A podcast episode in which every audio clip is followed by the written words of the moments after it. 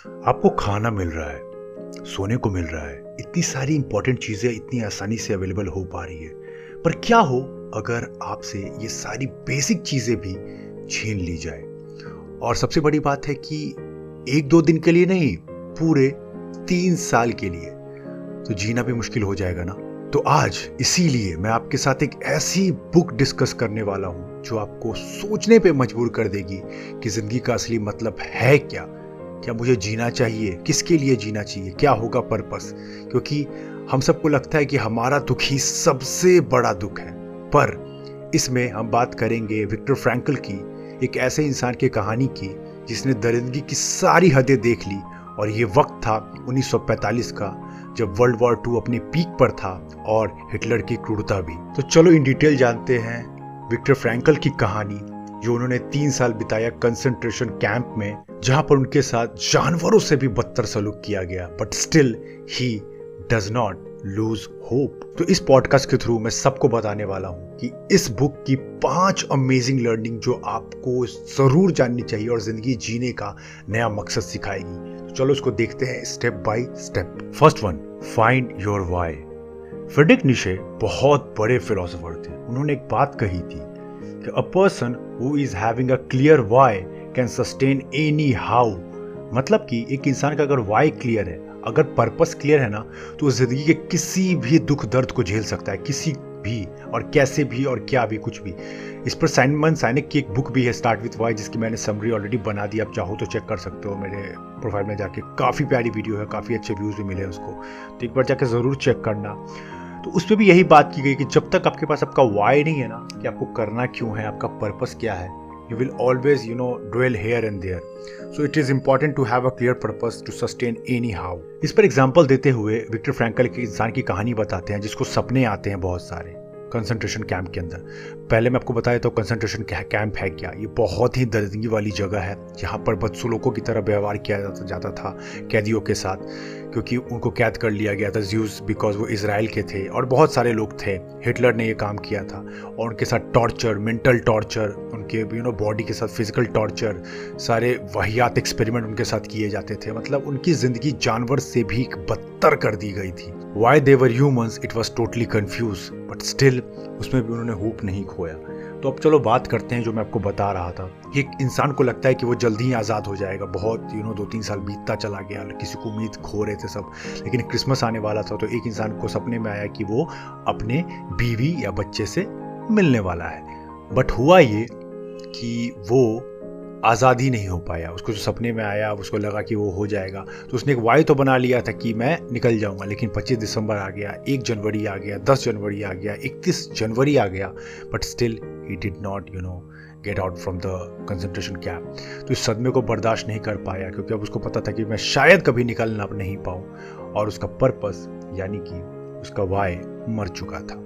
अब उसको जीने का कोई उम्मीद नहीं बचा था, और within thirty two thirty five days he went off वो नहीं रहा इस दुनिया में। तो इस पर विक्टर फ्रैंकल बोलते हैं कि आपके पास ज़िंदगी में हमेशा एक मकसद होना चाहिए, चाहे छोटा, चाहे बड़ा, पर एक लाइफ को बिना पर्पस के देखना, ऐसा ही होगा कि बस जिए जा रहे हैं, पर क्यों जीना है, ये नहीं पता। Second one we always have decision to choose our attitude इस पर विक्टर कहते हैं कि हम अपने यू नो सिचुएशन को कंट्रोल नहीं कर सकते, अपने आउटर सरकमस्टेंसेस को चेंज नहीं कर सकते बट हम अपने अंदर के एटीट्यूड को चेंज कर सकते हैं। बहुत से वहाँ पर जो लोग थे, उनको बस दिन में एक बार ब्रेड दिया जाता था और एक बार पानी वाला सूप जिसमें आलू होता था।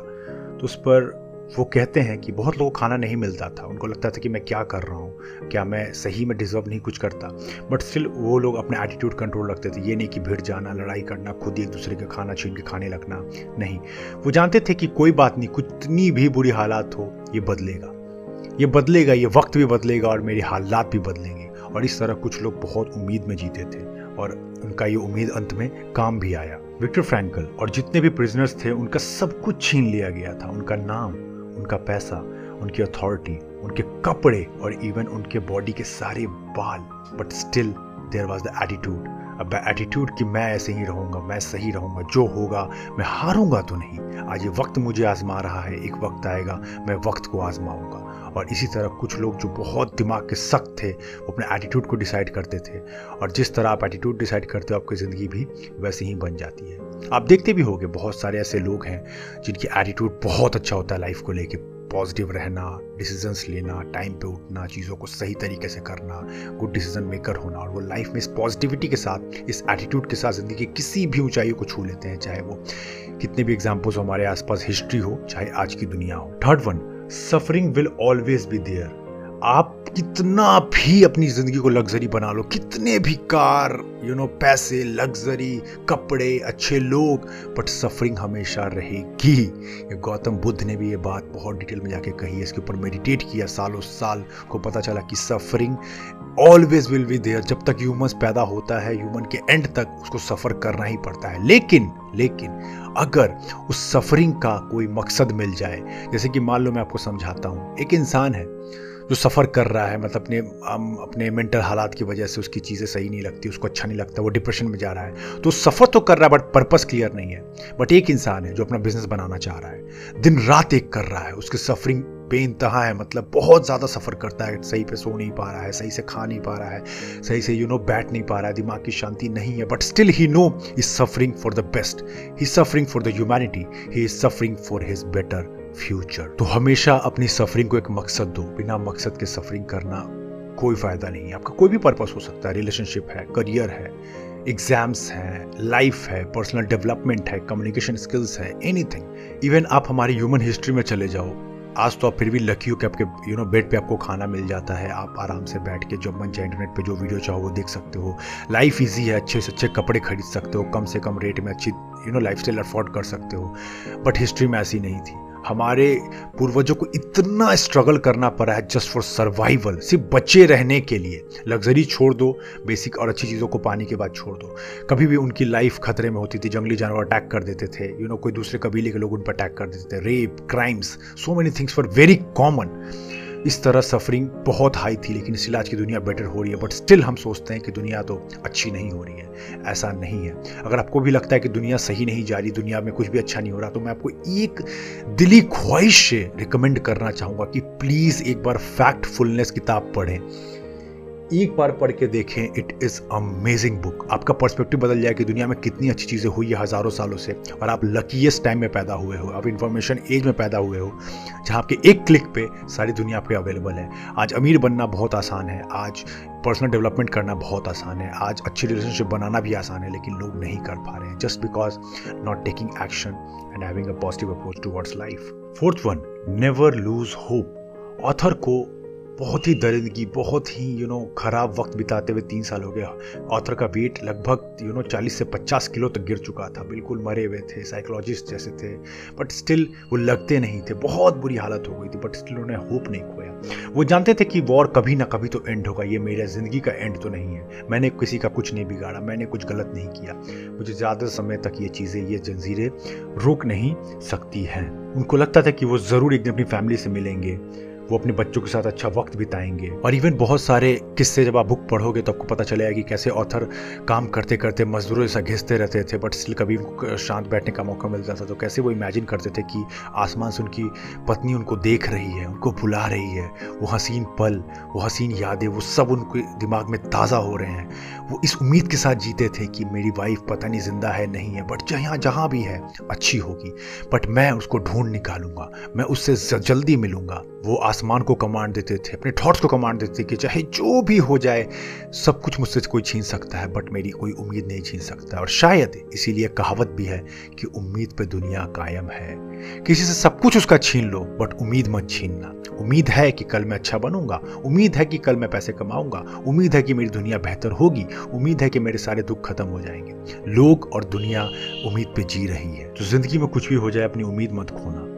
और इसी पर एक बहुत प्यारी लाइन बोलते हैं author the way in which a man accept his fate and all the suffering it entails, the way in which he takes up his cross gives him ample opportunity even under the most difficult circumstances. It is said to add a deeper meaning in his life. आप इस line पे वो meditate करके देखना कितना deep thought उन्होंने कहा है कि आप चुन सकते हो आप डिसाइड कर सकते हो कि कैसा करना है और क्या बनना है फिफ्थ वन ह्यूमन काइंडनेस और brutality can be seen anywhere हमें किताब को देख के कभी भी जज नहीं करना चाहिए कि उसके यू नो कवर को देख के किताब कैसी होगी हमें हमेशा पूरा पिक्चर देखना चाहिए। तो कंसंट्रेशन कैंप के एक्सपीरियंस के द्वारा ऑथर बताते हैं कि उनके बहुत सारे वाहियात एक्सपीरियंस थे और बहुत सारे अमेजिंग एक्सपीरियंस थे। एक बार का किस्सा शेयर करते हैं ऑथर कि। एक गार्ड जो उन पर बहुत क्रूरता करता था, बहुत बेरहमी से उनको मारता था, उनको टॉर्चर करता था। बट स्टिल एक बार पता नहीं उस गार्ड को क्या हुआ, उसको दया आई और बहुत ही अच्छे से बिहेव करने लगा ऑथर के साथ। ऑथर को ब्रेड का टुकड़ा देता था खाने को ऑथर को अपने साथ अच्छी अच्छी बातें बताता था।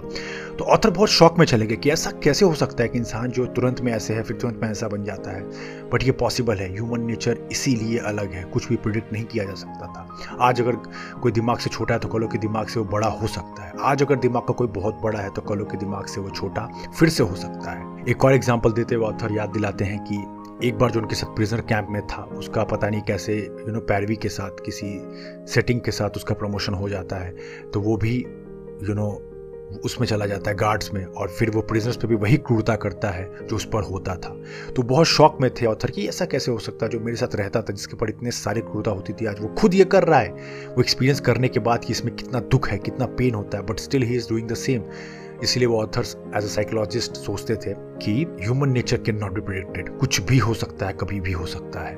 बट स्टिल ऑथर हमें याद दिलाते हैं एट द एंड विक्टर कि चाहे जो भी हो जाए हमें अपनी ह्यूमैनिटी नहीं खोनी चाहिए। हम एनिमल से अलग इसीलिए हैं बिकॉज़ हम सोशली एथिकली सही बिहेव करते हैं। अगर हम भी अपने एथिक्स को अपनी चीज़ों को बेच दें तो शायद हम एक जानवर ही तो हैं जिसके पास कोई दया नहीं है। इवन जानवर ही बहुत जगह हमसे अच्छे ही होते हैं। बट स्टिल ऑथर याद दिलाते हैं कि अपनी इंसानियत को नहीं भूले। सबसे पहले हम इंसान हैं चाहे जो भी हमें करना हो। तो ये थी बुक की समरी और लिटरली मुझे पहले लगता था कि लाइफ में यू you नो know, मेरे पास ये नहीं है, मेरे पास वो नहीं है, मुझे ये नहीं पता, ये कैसे होगा? But still I am thankful to everyone I thank God every day कि मैं आपने मुझे ये दिया, सब कुछ दिया बेसिक खाना दिया, अच्छे कपड़े दिए अच्छा सोच दिया, अच्छे लोग दिए अच्छा सोसाइटी दिया इन्होंने सब कुछ दिया जिससे मैं अच्छा कर पा रहा हूँ। और जिस दिन अगर हम थैंकफुल फील करना शुरू कर दें अपने बारे में, अपनी चीज़ों के बारे में चीज़ें बदल जाती हैं। आपको ये किताब ज़रूर पढ़नी चाहिए। उसमें ऑथर ने बहुत अच्छे से लोगो थेरेपी के बारे में बताया है। लोगो थेरेपी क्या होता है कि मीनिंग कैसे पता करना है अपनी ज़िंदगी के बारे में? क्योंकि बहुत सारे मेजोरिटी एक रिसर्च में निकल कर आया कि सत्तर से अस्सी परसेंट लोग अपने मीनिंग लाइफ का ढूँढने के लिए तरस रहे हैं। उनको पता ही नहीं करना क्या है मुझे ज़िंदगी में। पर्पस क्या है मेरा? मैं आया क्यों हूँ? मेरा क्या मैं करके जाऊँगा? और जिस दिन आपको ये पता चल गया, ज़िंदगी जीने का अलग मज़ा आता है। और बिलीव में ये मैं अपने एक्सपीरियंस से बता रहा हूँ। बहुत मज़ा आता है। हर दिन उसी एनर्जी के साथ उठता हूँ। हर दिन उसी एनर्जी के साथ काम करता हूँ। अठारह अठारह घंटे सोलह सोलह घंटे, फिर भी एनर्जी लेवल पीक पे रहती है मेरी। बिकॉज़ मेरा वाई मेरा पर्पस बिल्कुल डीप में क्लियर है। तो अगर आपको पॉडकास्ट अच्छा लगा हो तो हमें सपोर्ट करने के लिए लाइक करना। चैनल पे पहली बार आए हो तो सब्सक्राइब कर लेना और घंटा यानी नोटिफिकेशन बिल को प्रेस कर देना ताकि अगर अगली बार ऐसे वीडियोज़ आए तो आप मिस ना करो। आप स्पॉटीफाई पर देख रहे हो तो पॉडकास्ट को आप सब्सक्राइब कर लो फॉलो कर लो ताकि अगली बार भी आप मिस ना करो। प्लीज़ शेयर करना क्योंकि मैं मानता हूँ शेयरिंग इज़ केयरिंग और गिवर और टेकर में ये फ़र्क होता है कि गिवर लोगों की हेल्प करते हैं और टेकर मतलब ही होते हैं। तो शेयर करना ना भूलना ताकि बहुत लोग मतलब समझ पाए ज़िंदगी का। और if you learn from our short reels जो लाइफ चेंजिंग वीडियोस होते हैं, एक बार जाके हमारे इंस्टाग्राम को चेक करो you will thank us later जो क्वालिटी रील्स हम बनाते हैं, जो लाइफ बदल सकती है आपकी, एक बार चेक करो and I am sure you will thank us later चलो फिर मिलते हैं ऐसी किसी दमदार पॉडकास्ट में. तब तक के लिए A R K logging out